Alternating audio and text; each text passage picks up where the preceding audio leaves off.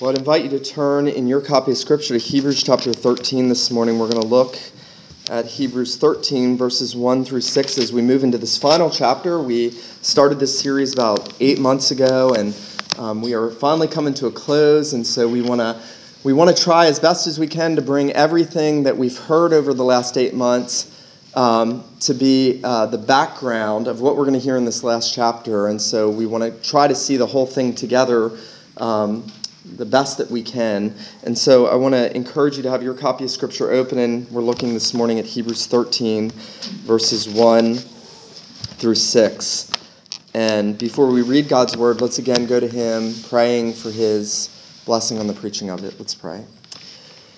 Lord, again, we ask you to bless your church, to bless this congregation, to open the hearts of all who are present here, to help all of us to see and to hear our Lord Jesus. We ask that your word would take deep root in our minds and that it would grip our hearts and that you would give us understanding and wisdom and that you would shine the light of the gospel into our hearts even as this portion of scripture is read and preached. We ask that um, you would make us attentive and teach us to cherish your word more than all the silver and gold and all of the experiences of life and all the joys of life. We ask, Father, that you would make us to hunger for the, the pure milk of Scripture and our Lord Jesus that it reveals. We pray these things in His name.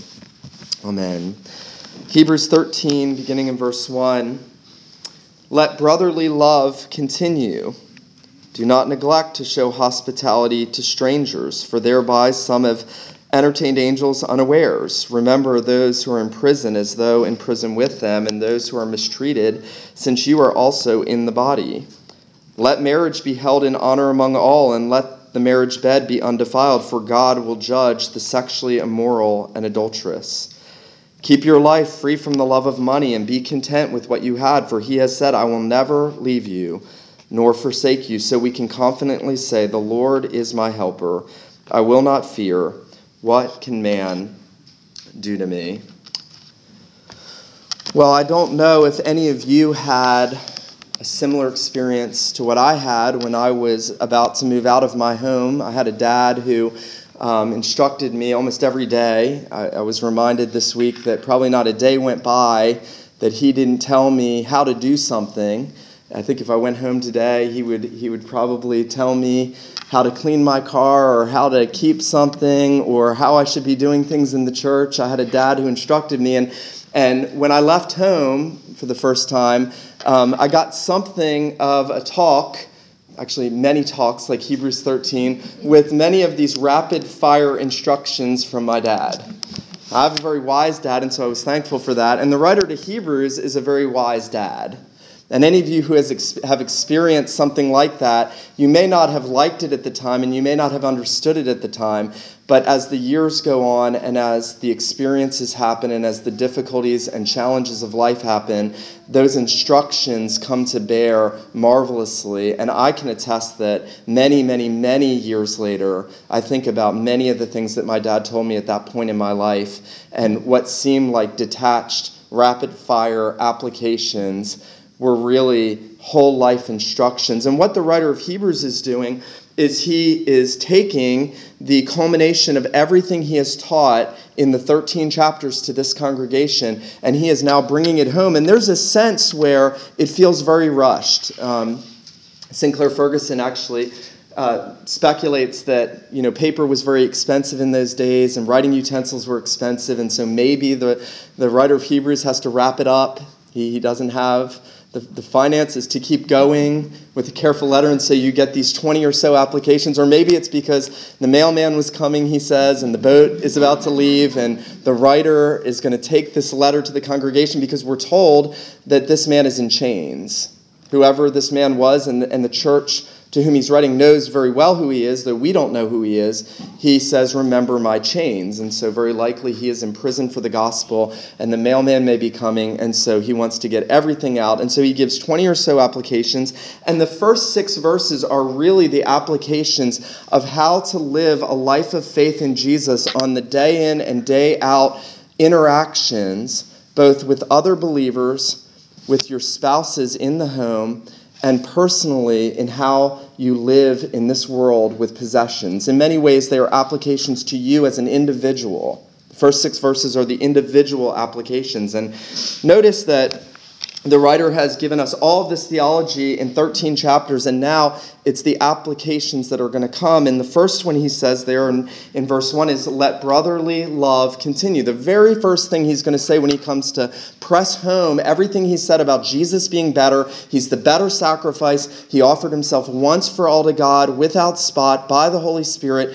He cleanses our consciences through his shed blood at the cross. He is the great high priest of our souls. He ever lives to make intercession for us. He's the forerunner who has gone through the veil into the presence of God. He is greater than the temple, he's greater than the Sabbath, he's greater than Moses and Joshua and Aaron and the angels. And don't move away from Jesus. And then he says, let brotherly love continue. Now it's interesting because you might expect that this is going to be a sermon on on love and love is and love is all it takes and love is all you need love is not all you need you need faith in Jesus Christ and you need repentance of your sins. But next to faith in Jesus Christ, love for the saints is the distinguishing mark of a church of Jesus Christ.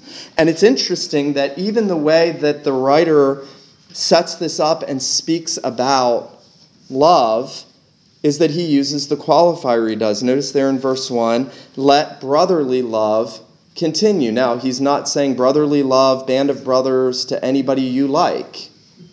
Scotty Smith, years ago, wrote a, a little statement As much as you wish church could be you and 20 of your best friends, it's not. Some of you know what I mean by that. As much as you wish church could be you and 20 of your best friends, it's not. And the reality is that, in, in fact, it's greater than you and 20 of your best friends. It's a family of God. And in chapter 2 of this book, the writer of Hebrews told us that Jesus is the elder brother. Says that he is our brother, that he, he stands with his brethren, and that he is the worship leader among the family of God, and that he brings us together and makes us into the family of God. And that our elder brother dealt with Satan, sin, and death for us so that we might be beloved, that we might be part of a family of which this world knows nothing. And when we think about the church, and, and the writer here is encouraging these people not to move away from Christ. And what he's saying is if you move away from Christ, you're also moving away from the family that you're a part. And that one of the powerful motives for not uh, for keeping you from moving away from Christ is that you would be exercising faith in Christ and love for the brethren because it's impossible. It's impossible to do what you want to do when you love the brethren. It's impossible for you not to, not to want to be with your family if you're exercising love for your family. And so the writer of Hebrews is telling us that brotherly love must continue. Now, there's something I think here, well, there is brotherly love happening in that congregation, and he's commending them. There's also the danger of it waning. There's the danger of that love waning, that I, I don't like to be around this person. And, you know, I, I've thought about this a lot this year. I've been faced to think about this a lot that discontentments born out of selfishness um, are the default setting of our souls. And selfishness is um, really hatred for others.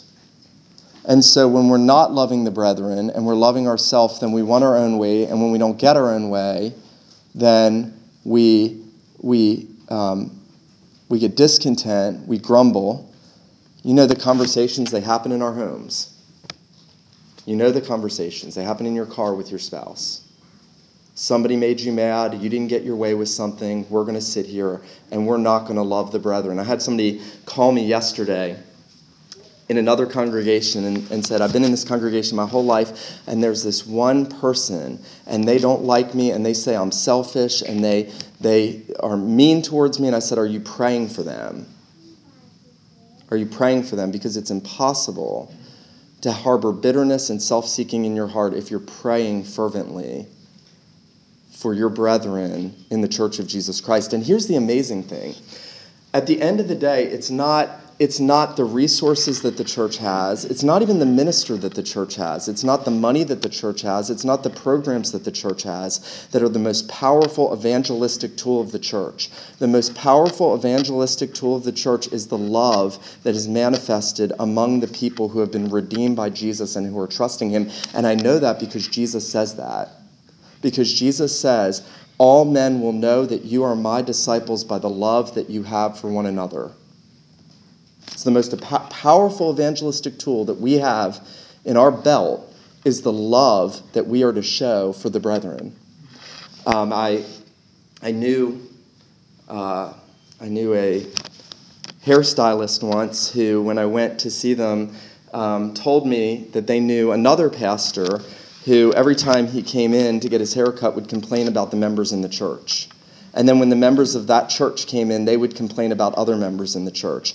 And this hairstylist told me, and, and was not a Christian, there's something wrong with that. There's something wrong with that. And I think the world is watching us. The world is watching us, and we're watching each other. And when people in the world and our unbelieving friends hear us talk negatively about each other and they don't see brotherly love continuing in the body, that we lose a witness to Jesus Christ and we are actually fighting against the spread of the gospel in this world. And it's so simple. It's really so simple. Brotherly love is not it's not hard. It's only hard because we have sinful hearts that well up with self-love and pride. I want to read something to you that I found very convicting and very helpful. Um, Hugh Binning died when he was 22 years old. Died when he was 22, and yet listen to the maturity of this. If my brother offend me in some things, how do these vanish out of sight in view of my own guiltiness before God and of the abominations of my own heart, known to his holiness and my conscience? Sure, I cannot see so much evil in my brother as I find in myself. I see but his outside, but I know my own heart. And wherever I retire within this, I find the sea of corruption so great that I wonder not at the streams which break forth in others. What Hugh Binning is saying is that if you are, are listening to the writer of Hebrews and you are looking to the crucified Jesus because there's a world of corruption in your own hearts and you need his sacrifice, you will not look at the streams of corruption that you see in your brothers and sisters. And even if you see the speck in their eye, you should first see the, mote because your sin is within you and you should see it more glaringly so that you don't go to your brother heavy handedly, but you love them and pray for them and you remove from your eye the mass of corruption and go to help your brother. And I think, I think what Hugh Binning is saying is actually profound that the solution to letting brotherly love continue is you're seeing your need for Jesus Christ as Savior.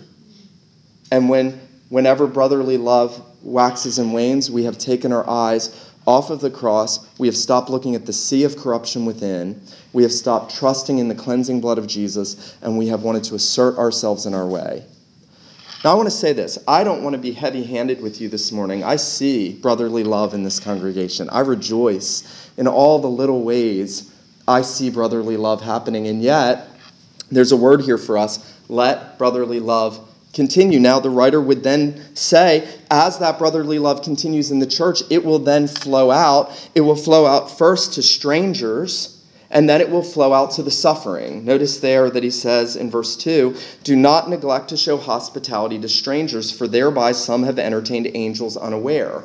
Now, clearly, he has in mind the case with Abraham and the three men coming to Abraham. One of them was the Lord, two of them were angels. They're the ones that go to Sodom. He didn't know they were angels at the time. He received those men. He didn't know those men.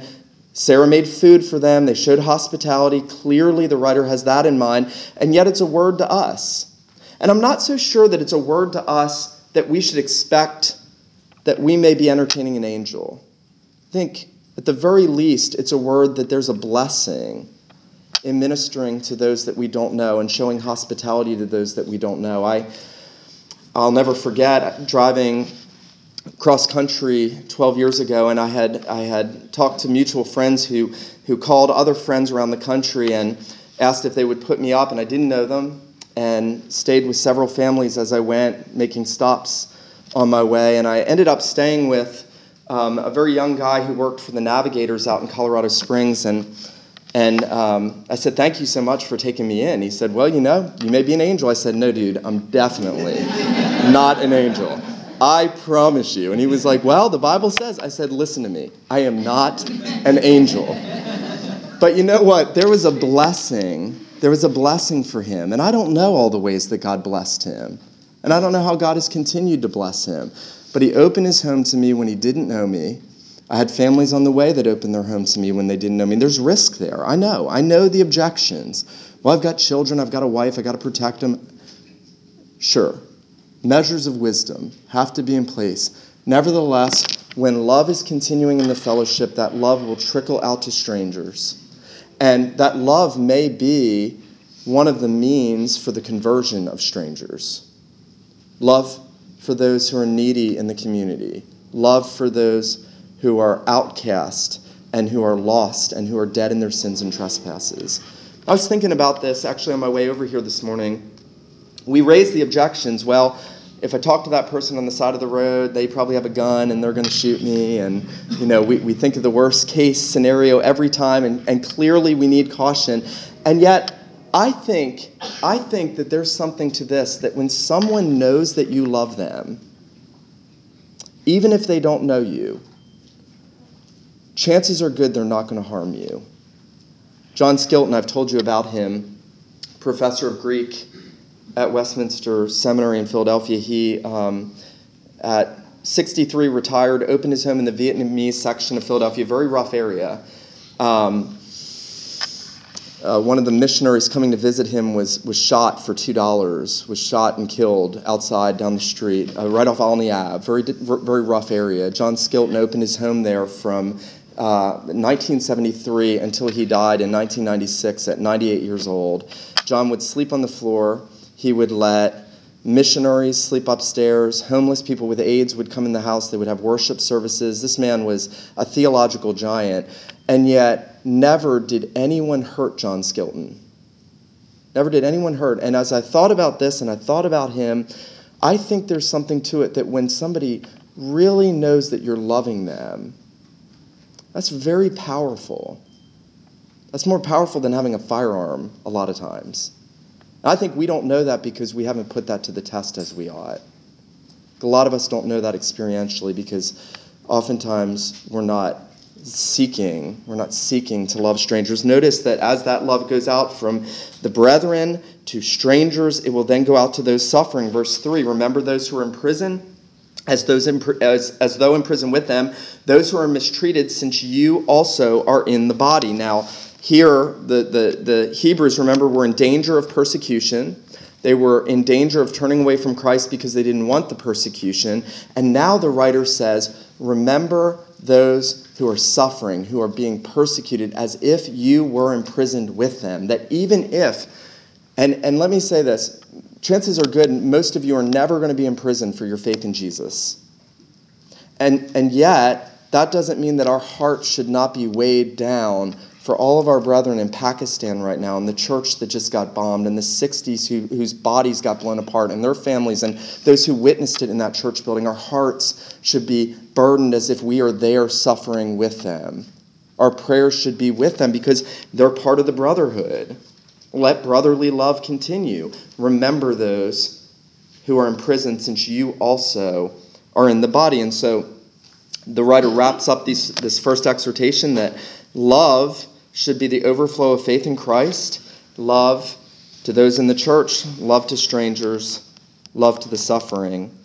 Well, notice next that he says, let marriage be held in honor among all, and the marriage bed be undefiled, for God will judge the sexually immoral and adulterous. Now, one of the hard things in chapter 13 is to figure out how do all these applications fit together how contextually is he moving from one thing to the next and here's my here's my guess my guess is that the writer of hebrews knows that one of the surest ways to quench love for the brethren love for strangers and love for the suffering is to live in sexual immorality.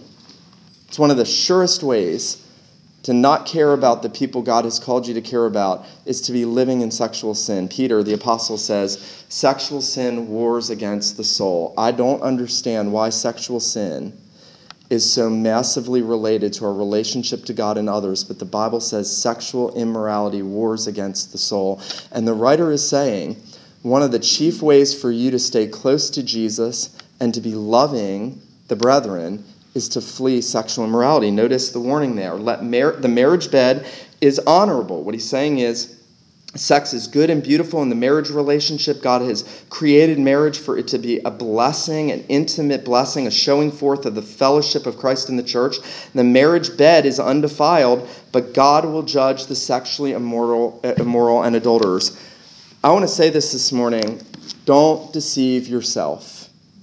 Don't deceive yourself. When the Bible says God will judge the sexually immoral and the adulterers, if we are living in sexual sin, and we are unrepentant, the only expectation we ought to have is judgment. That's as clear a word as you're ever going to get from God.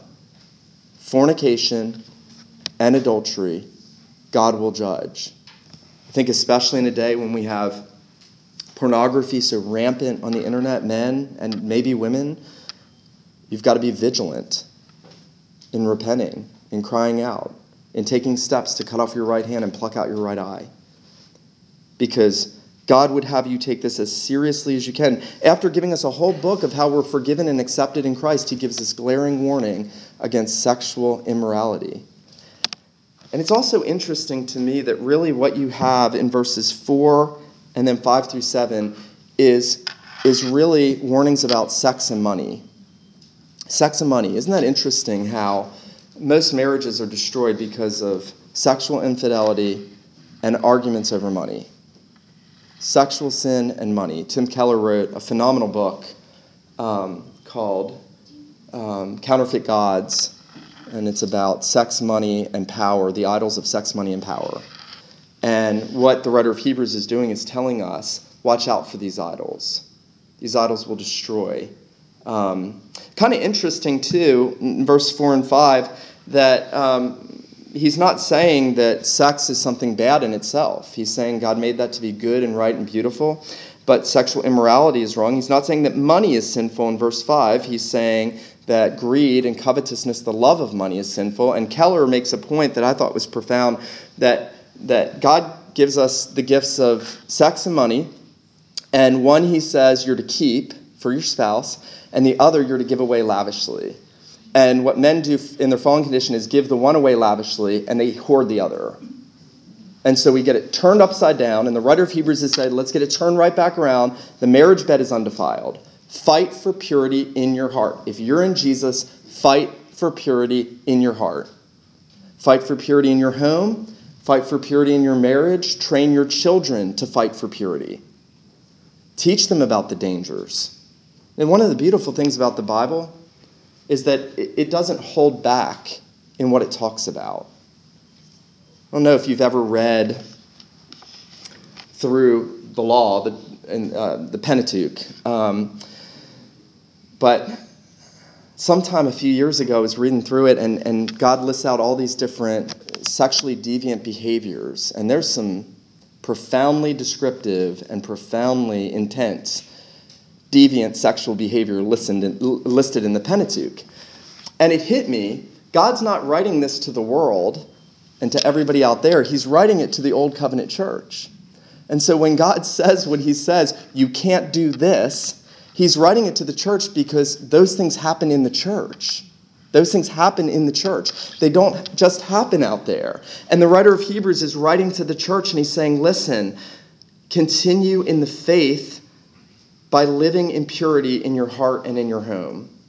And then, thirdly, he tells us to continue in the faith by living in contentment. And notice there in verse 5, as he brings up the subject of money, he says, Keep your life free from the love of money. Be content with what you had, for he himself has said, I will never leave you nor forsake you. So we may confidently say, The Lord is my helper. I will not fear what man can do to me. Tim Keller says this um, Another way to discern your heart's true love is to look at how you spend your money. So if you want to know where your love is being placed, look at how you spend your money. Jesus said, Where your treasure is, there your heart is also. Your money flows most effortlessly toward your heart's greatest love. I want to repeat that again. your money flows most effortlessly toward your heart's greatest love. In fact, the mark of an idol is that you spend too much money on it, and you have to try to exercise self control constantly. As St. Paul has written, if God and His grace is the thing in the world that you love most, you will give your money to ministry, charity, to the poor in astonishing amounts. 2 Corinthians 8. Most of us, however, tend to overspend on clothing, our children, or status symbols such as homes and cars. Our patterns of spending reveal our idols. Now, I'm cut by that. If you're not cut by that, let that cut you like a surgical scalpel. Because what the writer of Hebrews is saying is one of the other enemies of the church, one of the enemies of God Himself, is the love of money, is covetousness, is living for possessions and things and experiences and not living for God. And I know that all of us have that in our hearts. And Jesus said, You cannot serve God and money. And here's the remedy. Here's the remedy. God doesn't say, Live in poverty and then everything will be great. He doesn't say that. He says, Let your conduct be free from the love of money and be content with what you have. And to some he gives more, and to others he gives less. And then he says, and this is the big thing we got to keep in mind for he himself has said, I will never leave you nor forsake you. How can you learn to be content? The only way you're ever going to learn to be content and not live in greed, and it's interesting, Keller makes the point that Jesus said more about greed than he said about sexual sin, and yet almost nobody admits that they have a greedy heart. Said more about greed than about sexual sin, and yet most people don't admit that they have a greedy heart. And so the remedy is not just stop being greedy. The remedy is meditate on the promises of God. God has said, I will never leave you. I will never forsake you. That means in hard, in hard times, in, in good times, in want, in, in bounty, we, our hearts must be content in God. And that means if God has given you lots of possessions, that you should use them very generously for the advancement of his kingdom. If he's given you little, you should be content with little and use what you have for the blessing of others. We saw that, didn't we, in the reading about the Macedonian church, that they, they gave out of their lack and they gave more than they were able. What makes somebody give more than they are able? Because they realize that they've been redeemed by the one who gave everything. He who was rich became poor, that we through his poverty might be made rich. He was forsaken. He cried out, My God, my God, why have you forsaken me? And the answer is so that God can say to you, and you can be assured, I will never leave you nor forsake you. And so we fight for contentment, we fight for sexual purity, and we fight for love in the church. Now, there's going to be more instructions that the writer's going to give us. Um,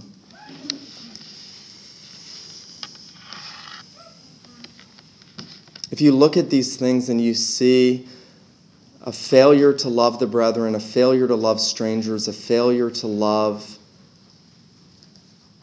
the suffering, a failure for sexual purity, a failure to be content and not love money, the answer is flee to Jesus Christ. The answer is he took on himself at the cross the punishment for all of our sinful failure. And that contentment and that purity and that love flow to us from his pierced hands and feet and his wounded side. And Jesus says, Come to me, cast your burdens on me. Come to me with all your mess. Come to me with all the, the, the filth of your life. Come to me. I have made peace through the blood of my cross. He says, Come to me and I'll give you rest for your souls. I'll free you from sexual sin. I'll free you from greed and covetousness and living for the world. I'll free you from selfishness and self seeking. I want to close with this story. Eric Mason, he's um, a pastor in West Philadelphia um, in a predominantly African American church, and he recently recently preached a sermon on uh, strongholds, tearing down strongholds, and and he talks about how there's a um, there's a show called Hoarders. I don't know if you guys have seen this show called Hoarders. And go into hoarders' houses, and and he says you're you're 20 feet out, and you can smell the, the cat urine 20 feet off the house. And you and you go in the house and there's a hundred cats inside and there's fecal matter matter on the wall and there's trash everywhere. And he says and and you're astonished at what the people see inside, what they what they walk into. And it's house after house after house that the show goes into. And he says, and then you see the person who lives there sitting on the couch, content to live in that. And Eric Mason says, after all these years in ministry, I found that most people in the church are spiritual hoarders. Life is a mess, living in lovelessness, living in sexual impurity, living in greed. Your heart is like a hoarder's house. And what we need is Jesus Christ and his saving blood and power to come in and to cleanse us because the danger is we get far too comfortable with the mess. We get comfortable with the mess. And anybody who has come to Jesus and has been redeemed knows what I'm talking about. You know that. If you're a Christian, you know. And if you don't know that, I'm begging with you to study the scripture and examine your heart to think about what Hugh Binning says about how there's a sea of corruption in our hearts, to see our need for Jesus Christ. You know, that's the beautiful thing about the gospel as we close. If we're not living the way we should be living, then we go to Him so that He heals us so that we do. So it's not clean yourself up, get the house cleaned out, and then go to Jesus. Jesus will not have you, and you will not go to Him if that's your mindset.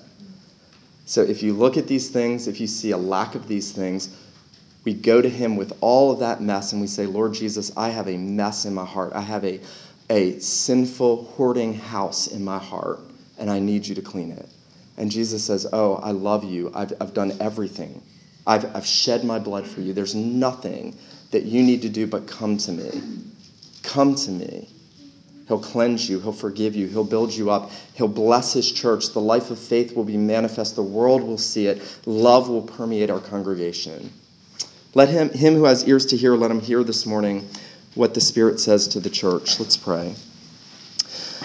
Father, these are hard things for us to hear, and yet things that are necessary. We pray that you would have mercy on us. We pray that you would give us a zeal to continue in brotherly love, a zeal to protect purity in the home and in our hearts, and that you would give us a zeal to be content, knowing that you will never leave us nor forsake us. We pray that you would do a work of grace in the hearts of everyone in this place. We pray that your Spirit would be taking the things that were read and proclaimed and that you would be bringing them to powerful, um, efficacious reality in our lives. We pray these things in Jesus' name. Amen.